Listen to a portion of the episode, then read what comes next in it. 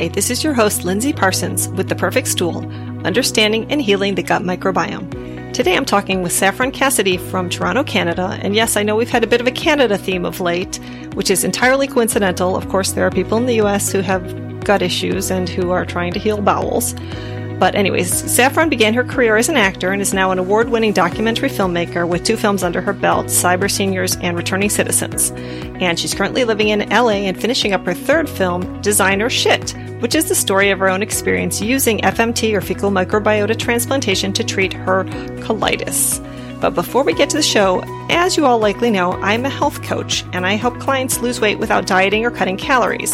So if you or a loved one is struggling to lose weight, please reach out. But if that's not the case, one easy way you could help support the show is if you regularly take supplements that you buy online or that you could buy online. I have affiliated accounts in various places. One is Amazon. So if you go to amazon.com via the recommended products page on my website, highdeserthealthcoaching.com, I get a small commission, and that's not just for supplements, that's really for anything. The same works for VitaCost, which is one of my favorite supplement stores that always gives great discounts if you're on their email list. And I also have an online dispensary through FullScript, which has medical grade supplements that you can often only get through a doctor's office. And I pass on a 15% discount off of retail on those supplements to you.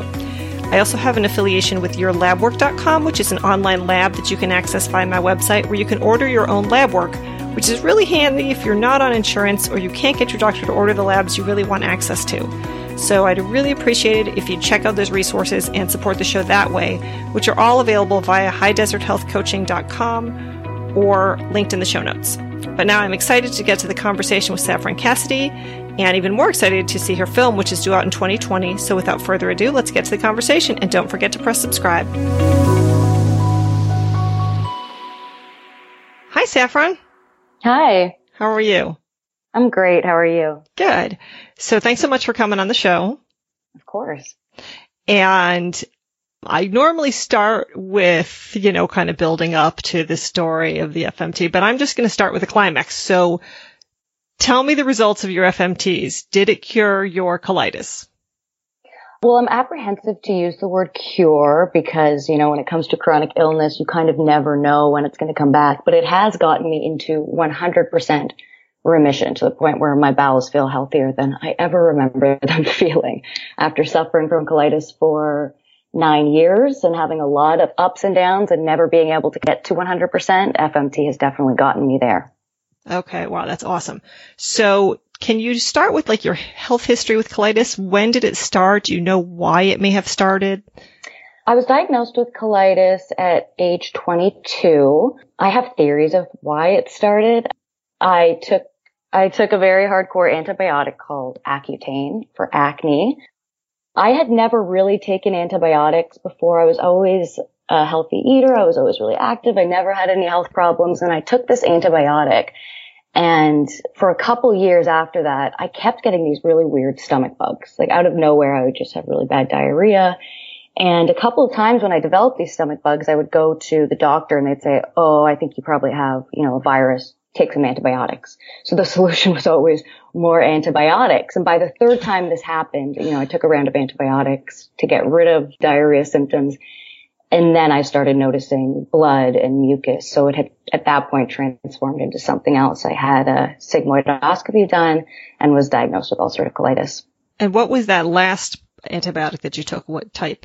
I think it was like a malaria pill. I have to look back into it. I was on vacation in Africa and I got a really weird stomach bug and we had all these kind of emergency antibiotics with us. So I just kept popping them. And yeah. Hmm. Okay. And what kind of treatments did you use, your traditional treatments at first? So when I was first diagnosed, I was put onto a drug called Salofalk, which is a 5-ASA. It's kind of an anti-inflammatory drug, which is usually the starting point for people with colitis. Um, it's quite a mild drug. It doesn't have any really bad side effects. And for me, uh, you take them via tablets and also enema. Mm-hmm. So I was taking tablets and enemas of this medication. And at the beginning, mm-hmm. you know, I would take them for a few weeks to a month religiously, and then my symptoms would go away. So then I could kind of taper down, wean down, and, you know, just take them as needed, maybe once a week. And that was kind of the cycle I was going through for the first five years with this illness. And then things just got kind of progressively worse where I always needed more medication and more medication to the point where, you know, eight years later, I was on the absolute max dose of this medication and it still wasn't getting me into 100% remission. And I just realized, you know, I have completely maxed myself out on this medication. There's nowhere to go but up. I have to go on another hardcore drug. Uh-huh. And that was scary to me. And I realized I probably should back up. And for people who aren't familiar with what colitis is about, what are the typical symptoms? So colitis is an autoimmune disease whereby the immune system attacks the lining of the colon. We're still not really sure why this happens, but um, it results in basically ulcers along the lining of your colon. So symptoms can include diarrhea, urgency, blood, mucus. It could be really painful mm-hmm. when you're passing a bowel movement over ulcerated parts of your colon. Mm-hmm. And uh, the urgency is one of the worst things as well, whereby, you know, when you have to go, you have to go and it can be difficult to leave your house sometimes. You know, I've missed university exams and important meetings because I just couldn't get myself out of the bathroom on time. So mm. that was really upsetting. Yeah. Okay. That's, that's tough to go through. I can't imagine. So what about probiotics? Did, did you ever try those? Was that ever in the mix? I have tried probiotics. I tried VSL number 3 mm-hmm. did that for a bit. And then I, I have been making my own yogurt. I mm-hmm. follow a specific carbohydrate diet and I make my own yogurt as that diet prescribes, which I ferment for 24 hours mm-hmm. so that it's really high in probiotics. And I think it works for me. I mean, I'm not sure 100% how much it's helping, but I mean, either way, it's, it's a nice healthy snack that I really enjoy. So I eat that every day and that's mm-hmm. my probiotics. And tell, tell me about this specific carbohydrate diet. What does that consist of or what does it eliminate? So the specific carbohydrate diet is used for people with irritable inflammatory bowel disease, so Crohn's colitis. It's also been used for people suffering from autism. And the goal of it is a theory that, you know, all these diseases are kind of based on an imbalance of gut bacteria. So you cut out specific carbohydrates that are more difficult for your body to digest. These are more complex carbohydrates that tend to sit in the colon longer and feed bacteria. If you have, you know, a bad imbalance of bacteria, you don't really want to be feeding them.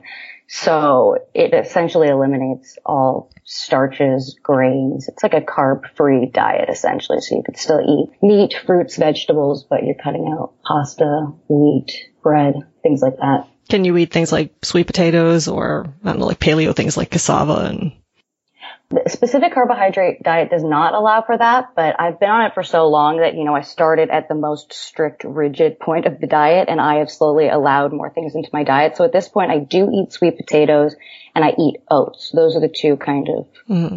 starches that I can tolerate quite well. But normally would it be mostly like a ketogenic diet then because you're cutting out all the starches? Yes, very similar, except I think ketogenic diet is really high fat. Mm-hmm specific carbohydrate diet does not really have a focus on fat. It's, it's the elimination of those, the same things that keto would eliminate. Yeah. Right. So you could eat as much vegetables and carbohydrates from vegetables and fruit as you want, for example. Yes. Yeah. And sugar is the other thing that you eliminate, but sugar from fruit is completely fine, as well as honey. Honey is the one kind of sweetener that you can use. Oh, but, okay. Interesting. Yeah. So tell me about how you first heard about FMT. So shortly after I was diagnosed with colitis at 22, uh, I had a family friend who actually had Crohn's disease. He had had his colon removed at that point, but he had just heard of this treatment called FMT. He had read an article about it. And he said, you need to try fecal transplant. I just read an article where, you know, people are seeing miraculous results. And at that time, 22, freshly diagnosed, not really understanding what this illness was, I just thought, no, I'm never going to need that. I'm going to be fine. I'm going to take this medication, but I think it's just going to go away. Yep. And it wasn't until years and years later of, you know, my symptoms getting progressively worse and the medication doing less and less for me that I kind of circled back to this idea. Mm-hmm. And if you had heard about this from your doctor, say at that point, would you have done it right away? I'm not sure I would have. Mm-hmm. Um, you know, I've come so far with researching fecal transplant and now doing it. Um, I think a lot of people are apprehensive about it because of the ick factor. It just yeah. seems so gross and disgusting. And that's where my mindset was at when I was 22 and first heard about it. Mm-hmm. It was as years progressed and I started reading more and more about it, seeing clinical trials come out that I kind of went, you know what, I'm willing to get over the fact that it's gross and weird if mm-hmm. it could mm-hmm. potentially help me. Yeah. So, so what finally did give you that, that final push? Well, the family friend who had heard about it, he had actually read an article about somebody in our city, Toronto, who had done it successfully and cured himself of Crohn's disease. And then I was at a dinner party years later, like five or six years later, when somebody mentioned this story and said, "Oh, it's it's my friend Charlie who did that." And I went, "I know Charlie. I, this was a person that I knew personally, and I just never connected the dots that he was the person who had been written about all these years later." Hmm. So I reached out to him and had a few phone calls with him where he just told me about his journey. He was at such a terrible state with his Crohn's disease. He was living in the hospital at that time. He was about to get his colon removed and his mom reached out to Dr. Borody in Australia, who was one of the leaders in FMT. I think he's mm-hmm. performed 16,000 fecal transplants. And with Dr. Borody's support, they decided to do fecal transplant at home and he had a miraculous recovery. So just hearing his story inspired me, you know, hearing firsthand from somebody who had done it mm-hmm. who was able to laugh about it and admit, yes, this is gross, but it works. And I can tell you exactly how we did it, what our process was. Mm-hmm. That was kind of what gave me the courage to go forward with it. Yeah. And who did Charlie use as his donor? His mother. And how many times did he do a transplant? They had a very long protocol. So Charlie and his mother are featured in my film they, I think that's standard what we're hearing right now. Dr. Borody recommends about 10 transplants. Um, if you look at clinical trials going on right now, like McMaster uh, University is doing a colitis trial in Canada for colitis. They do eight transplants a week apart. So mm-hmm. that was kind of the average that I was hearing. For colitis, you know, you do eight to 10. Mm-hmm. But Charlie and Sky decided that, you know, if this works, we're just going to keep doing it and really knock this thing out. So they did every day for a month, every other day for a month, every third day for a month, and so on until they got to once a week. And then they continued doing once a month for about three years. Mm-hmm. And now he's off completely? Yeah, now it's been seven years of no symptoms, no medication. So spectacular. Yeah. Okay, so tell me about who your donor is for FMTs. So my donor is my boyfriend, my partner who I live with. Uh, uh, while researching this film, I spoke to a lot of researchers and the thing that I kept hearing was, you know, the reason, because a lot of doctors will dissuade you from doing this on your own and their main reasoning is you have to have a donor that's a health superstar. And these people are really hard to find in the clinical trials and in the stool banks. You know, we have people who have no history of any kind of chronic illness, depression, weight problems. They have to have clear skin. They have to be active, healthy, have a whole foods diet. And they're kind of going through this list of these health superstars. And I went, well, that's my boyfriend. He's the healthiest person I know. And I share a bathroom with him. So I decided that I had to ask him and I didn't know how he was going to take that. But, uh, thankfully he was completely on board. Awesome. So this brings up a little bit of an awkward question, which is, do you think that people who need these transplants should date to try and find a good donor? like just uh, kind of put it out there on the dating sites like I want to date somebody completely healthy but not reveal that they really are looking for a donor too. Oh my god, there's definitely a dating app that's going to emerge for that as people start learning about fecal transplants like choose your partner wisely. oh, so okay, so when did you start doing the FMTs? I started in November of 2017. Okay. And did you did you come up with the idea for the film before you started or how did that all come about? I actually started doing FMT first and I had just finished my last film and I was kind of on a hiatus and I had just moved to Los Angeles and I decided, you know, this is a fresh start. It's time for me to do it. So I started doing the fecal transplant first while just like pouring over research. It was like all consuming. I couldn't stop reading about this, talking to people online about it. And then when it's after about four days when it started working for me, that's when I went, I think I want to make a documentary film about this.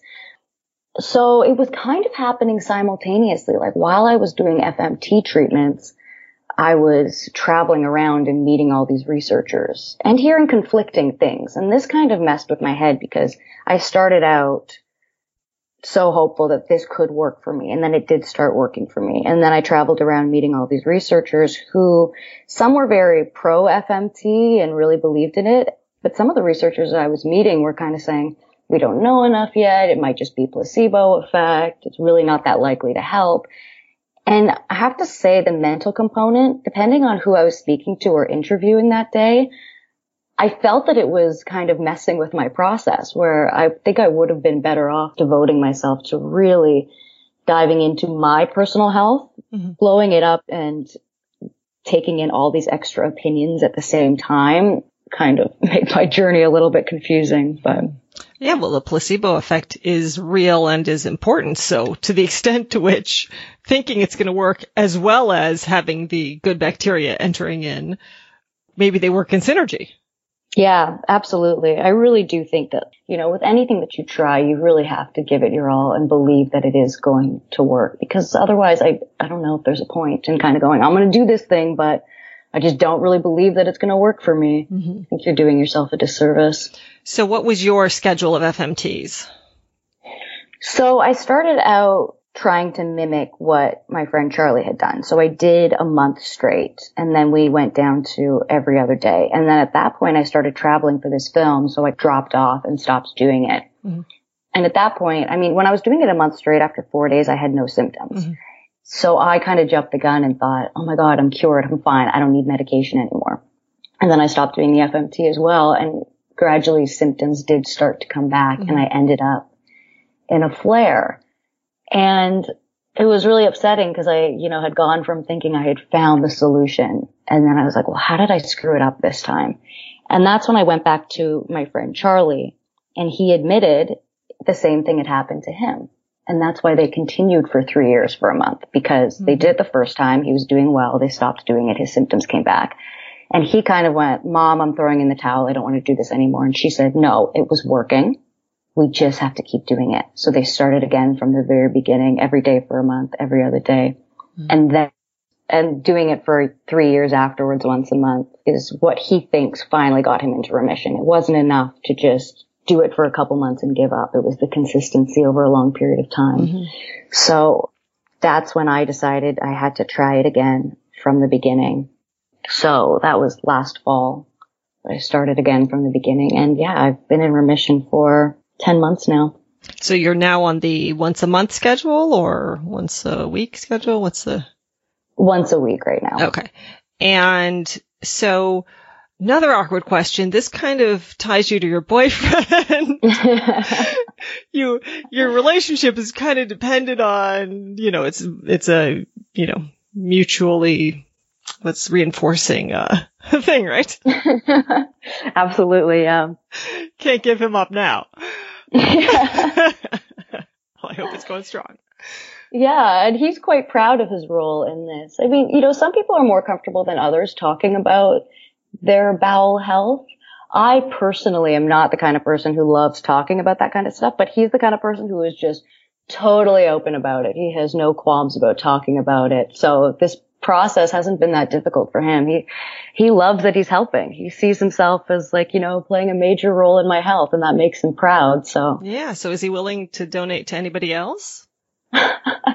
We've thought about that. We're like, Hey, if times get hard, we could, uh, pimp out your stool to other people because this is a major issue where a lot of people kind of go, I really want to try fecal transplant, but the only way to do it is to have my own donor and I don't really have access to somebody who's appropriate. I don't know what to do. Absolutely. Yeah. No, I have other people on my podcast. One guy who has had nine different donors. Only one of them was a truly good quality donor, but he could never get more than one donation. And he's been on disability for like 12 years because he's uh. so in such bad shape. So, so he helped, he helped another guy put up a website. It's called microbioma.org where people can sign up to be donors and get connected with, uh, people who need donations. Oh, that's great. I'm going to look into that because, you know, now that we're rolling out this film, we get questions like that all the time. You know, it's really hard when you're doing a documentary film where you know, the goal is that you want to inspire people and inform them. But if they walk away from seeing this movie with this newfound inspiration of, you know what, I think I really need to do this, where can you point them to? Exactly. And that's one of the issues with fecal transplant right now, where, you know, people are starting to reach out and kind of go, I've heard that this could be effective for autism. My child, mm-hmm. you know, mm-hmm. is slipping into autism. It's just begun and I really want to do this as soon as possible for the best chance of reversing this. And they're asking me for advice on how to do this. And I'm like, I don't know because of FDA regulations right now. Your hands are kind of tied, right? Right. Well, I mean, of course you can go to other countries and do it, but yeah, that's expensive and for many people completely prohibitive. So, mm-hmm. and especially if you want to have a long-term course. And, and yeah, no, there was just a study that came out, I think after two years, they said the symptoms of autism were reduced by like 45%. So yeah, I, um, I'd love to talk to one of the researchers and, and I'm getting into trying to get one of them on. Absolutely. Well, that's something that Dr. Borody told me when I interviewed him. One of the things that that study showed was two years after doing fecal transplant, because I think they did fecal transplant for about two months on these autistic children. Two years after, they had improved even further. And Dr. Borody had said to me, sometimes when you do fecal transplant, the implanted stool continues to help as time goes on. Mm-hmm. And that's what I found for myself, where, you know, I had this blip where I started flaring again. But then I very quickly got it under control and I did a colonoscopy and my colonoscopy looked amazing. Mm-hmm. It kind of was like, okay, I had a blip at month three, but at month six, I'm actually doing better mm-hmm. than I was at month three. So I do think that once you do it, the benefits keep going for years. And a blip could be, could be you ate something that was bad and maybe you had a, you know, a little, everybody has, has those sort of things happen, right? Absolutely. I mean, it could have been stress. Like I said, I was traveling, working on this film. It could have been anything. And I, at the time it was devastating, but I just had to kind of go, you know what? It's not a linear line towards health. You have these ups and downs and you just have to kind of keep going, regroup, mm-hmm. reassess, figure out your new routine and keep going with it. Absolutely. Please excuse this short interruption, but I have some exciting news. If you can't resist sweets and desserts like me, but you know you should cut down on sugar for your health or your weight or for some other reason, I'm doing a free webinar on Monday, June 17th on how and why to kick the sugar habit. It's at 4 p.m. Eastern Time or 1 p.m. Pacific Time, which is also Tucson time. So to sign up, please go to highdeserthealthcoaching.com and under communications, newsletter, or in the pop-up, you can sign up for my email list and then you'll get a confirmation email with all the webinar details. Or if you're already on my email list, you can just go to my High Desert Health Facebook page and RSVP there. And all the links to those things are in the show notes. In case you're not sure how to get to those, I can tell you in iTunes how to do it. When the podcast is playing, just click on the podcast on the bottom of the app and a full screen of the podcast will come up and then you pull up from that screen to show the show notes that are underneath. And now a word from my sponsor. You might see ads for probiotics and know they're nearly all the same. Same 10 or 15 strains of lactobacilli or bifidobacteria from the same food sources and using the same process in your body for the most part to pass through your system. The makers of those probiotics will tell you that strain counts don't matter. However, if you have taken a long course of antibiotics and your gut diversity has been impacted, diversity does matter. Equilibrium Probiotic is the highest strain count probiotic on the market. It has 115 strains of human derived beneficial bacteria. Many doctors are stocking it because of its success with their patients. Perfect Stool listeners can try Equilibrium with a 15% discount by using the code HDH15OFF on Amazon or equilibriumprobiotic.com. See the show notes for the code and links. So tell me about the film. When is it going to come out and all that? We're hoping to have it released early 2020, which is a long way away. We're still in editing right now and we're not sure where it's going to be aired. So we're producing it independently. Our website will have updates on when it's available. For sure it will be available on things like iTunes and Amazon, but we're hoping it will also be available on other platforms once we've finished it and can sell it. Mm-hmm. And how long is it going to be? Have, is it is it already actually complete? We're at the rough cut stage right now, so it's going to be about 90 minutes. It's a full feature film and it, it kind of follows my journey, my decision to do this, the process of getting organized and trying it. And then it's intercut with uh, interviews with experts where we kind of paint a picture of all the research that's going on around FMT right now, what we know, what we're figuring out. Mm-hmm. And you mentioned Dr. Brody. Did you interview him then? We did, yes. Awesome. He's one of my heroes, probably one of the first people I heard about. And, and, you know, because he mentioned one of his patients had an autoimmune condition that I have that cleared up. That's what got me interested in FMT. Yeah, he's fantastic. So Dr. Brody was the one who helped my friend Charlie. Right. And that was how we had a connection to Dr. Brody because I likewise had been researching Dr. Brody for so long and he is a very hard man to get in touch with. So we were lucky enough that Charlie, who still has a good relationship with him, connected us with him. I actually, when I used to work at Georgetown University at the Center for Australia, New Zealand and Pacific Studies, and since he was in Australia, and we used to bring in speakers from Australia, I wrote him and I said, would you like to come do a talk about FMT? Cause my, um, my boss there knew I was interested in the, in that topic. And he said, sure, I'd love to. You know, I'm going to be in the States maybe in a year or so. And unfortunately I left that job. So I don't know if he ever went and spoke at Georgetown, but I was always really excited about the potential that he might. Yeah, absolutely. We caught him because he was at a gastroenterology conference in Washington DC. Oh, we're like, oh my god, this is our chance. Yeah, so we went down to Washington D.C. to meet him. Awesome. And tell me about the process that you used for your fecal transplants. Sure. I have updated my process over the year that I've been doing it. So I, my boyfriend poops into a bowl, like a disposable bowl, Ziploc bags it in the bathroom, and I quickly go in afterwards and I throw it in a blender with a bit of uh, filtered water. Some people use saline solution, but I've heard that's not necessary, mm-hmm. so I just use water. I blend it. I use a strainer and a funnel to kind of strain out any chunks, if you will. Mm-hmm.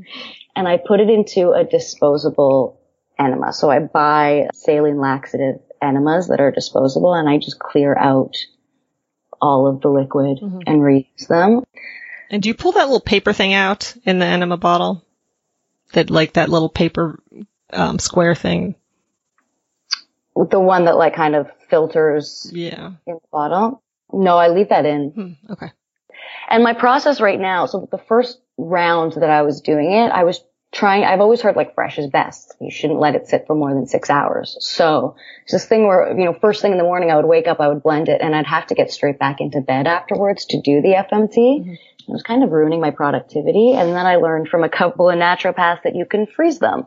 Mm-hmm. And then they stay fresh. So that's my new routine that I blend them and I put them in these disposable enema bottles and I just wrap them up in a ton of plastic bags and I throw them in my freezer. And that way before bed, I can kind of thaw it or defrost it and then do it before bed. That way it stays in overnight. And it's an easier routine this way. How long does it take to defrost? About 30 to 45 minutes. I just put it in warm water like you would like uh, breast milk in a baby bottle. Mm-hmm. So not hot water, but warm. Yeah, not hot water. Mm-hmm. I don't want to cook it. Right. and did you say you're using just filtered water, like Brita filter kind of thing, or distilled? I just use filtered water. Okay, so you're not worried at all the chlorine might kill off some of the. Well, I suppose the the filters are supposed to take out chlorine, right? Mm-hmm. Well, it yeah, I've never had a, yeah, it worked. So. okay. And then what about, do you do anything to clean out your bowels before you start? Both times before I started, like when I was starting from scratch, yeah, I did a, well, I'm always on specific carbohydrate diet. Mm-hmm. So I just go really strict on that for a couple of weeks and then I fast for 36 hours before and I do a bowel cleanse. So I'll either um, do like a salt water flush, which is like warm water and salt water. It kind of flushes out the bowels, um, almost like a colonoscopy prep. So that's what I'll do, you know, when I'm starting from scratch, beginning fecal transplant. But then, you know, once I was in the routine, I wouldn't do that anymore because the FMT that was already in me, I just wanted to keep in me. Mm. So. Okay, so obviously, yeah, if you're doing it every day, you can't fast 36 hours, but you can before you start the whole thing. Yeah, exactly. Right. Okay. And that must have been tough. Was it was it literally just water fast, or were you having liquids or? Yeah, just a water fast. I was having a bit of tea, but mm-hmm. Yeah, it was hard to sleep. I had a very grumpy sleep because I was so hungry. I can imagine. Yeah. okay. So let me ask this. Is there anybody who you would recommend that I have on the podcast that you can connect me to? I would say Dr. Borody, but he's very difficult to get in touch with. I don't even know if I could get a response from him. I have been meeting people who have been reaching out now that, you know, we have an Instagram page going. We have people reaching out with their stories of fecal transplant and, you know, some of them have really miraculous success stories. I could definitely connect you with a couple of people that are coming to mind. Sure, that would be awesome. Mm-hmm. I'm interested in success stories, of course. I'm also interested in not so success stories because, well, obviously we can learn from them and because I don't want to paint it as an absolute cure all if it is not for everybody. You know, you want mm-hmm. to be open about the reality of the of the likelihood of, of cure. So Absolutely. I mean, that's something I'm struggling with as we're kind of still editing this film and coming out. The biggest question I get is, Oh, you did FMT. Did it work? Are you cured? Mm-hmm. And I'm mm-hmm. like, well, it worked and then it didn't work and now it's working. You know what I mean? When mm-hmm. people just want a yes or no and it's really hard to blanket statement yes or no. It's, it's been a long process. I have found a method that now I do feel that it is working really, really well, but it took a long time. It's mm-hmm. not black and white. And you had to have somebody available that whole time. It wasn't just I got my one volunteer donor who lives in my city and they gave me. Mm-hmm. And so if you, if you put things in the freezer, how long, how many, how many FMTs can you get, say, from one stool? From one stool, I usually get two or three. Okay. So you could, in theory, get a donor who helps you for a few days and you might be able to get two weeks worth out of that. Yep. Yeah, absolutely. Okay. Well, thank you so much for sharing about this. I'm really excited to see the movie and do let me know when it's out. I will, you know, let everybody know on the podcast. Yeah, absolutely. And, um, I hope that you remain in great health and are able to eventually taper completely off and, and be, be good. Me too. okay. Thanks so much. Thank you. Thanks for listening. If you're enjoying the show, please rate it on iTunes or your favorite podcasting app so others can find us and make sure you're subscribed in your podcasting app. And also, I'd love to hear from listeners why you're interested in the show, why you liked it, or what you didn't like what you'd like more or less of, ideas for shows, etc. So please email me at Lindsey with an EY at highdeserthealthcoaching.com or follow and write me on Facebook at my High Desert Health page and tell me what you think and be sure to include whether I can read your letter on the air. And also don't forget to support the show through my different affiliations off of the website. And thanks for listening and here's wishing you all the perfect stool.